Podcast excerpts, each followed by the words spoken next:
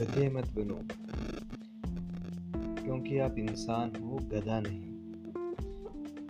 क्या कह रहा हूँ मैं? इस बात को आप समझने के लिए एक स्टोरी पूरी सुनिए, तब आपको समझ में आएगा मैं क्या कहना क्या चाहता हूँ।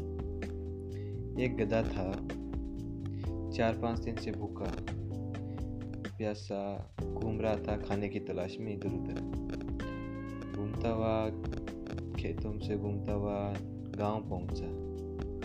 गाँव में अंदर जाते ही उसने देखा कि उसकी एक साइड घास रखी हुई है और दूसरी साइड पानी रखा हुआ है। लेफ़्ट साइड घास है, राइट साइड पानी है। तो अब वो ये सोच रहा है कि वो पहले क्या करे?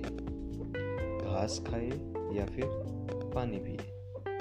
एक बार वो घास की तरफ़ मुँह करके सोचता है कि पहले घास खा लूँ, फिर वो पानी की तरफ़ मुँह करके सोचता है, पानी पी लूँ। ऐसे सोचते सोचते एक घंटे बाद उस गधे की मौत हो जाती है। कारण क्या था उसकी मौत का? भूख और प्यास। लेकिन उसके पास तो घास और पानी दोनों थे, फिर वो कैसे मर सकता है भूखा और प्यासा? क्योंकि वो कंफ्यूज था।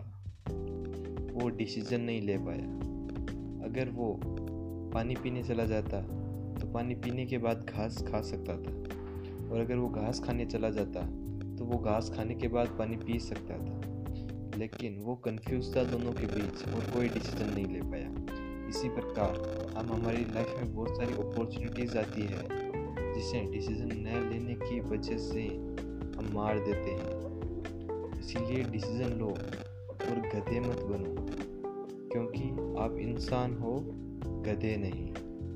उम्मीद करता हूँ आपको बहुत कुछ सीखने को मिलेगा। इस स्टोरी से, ऐसे ही और स्टोरी के लिए हमें फॉलो करते रहिए। At the rate D G Surendra thanks for listening have a next day bye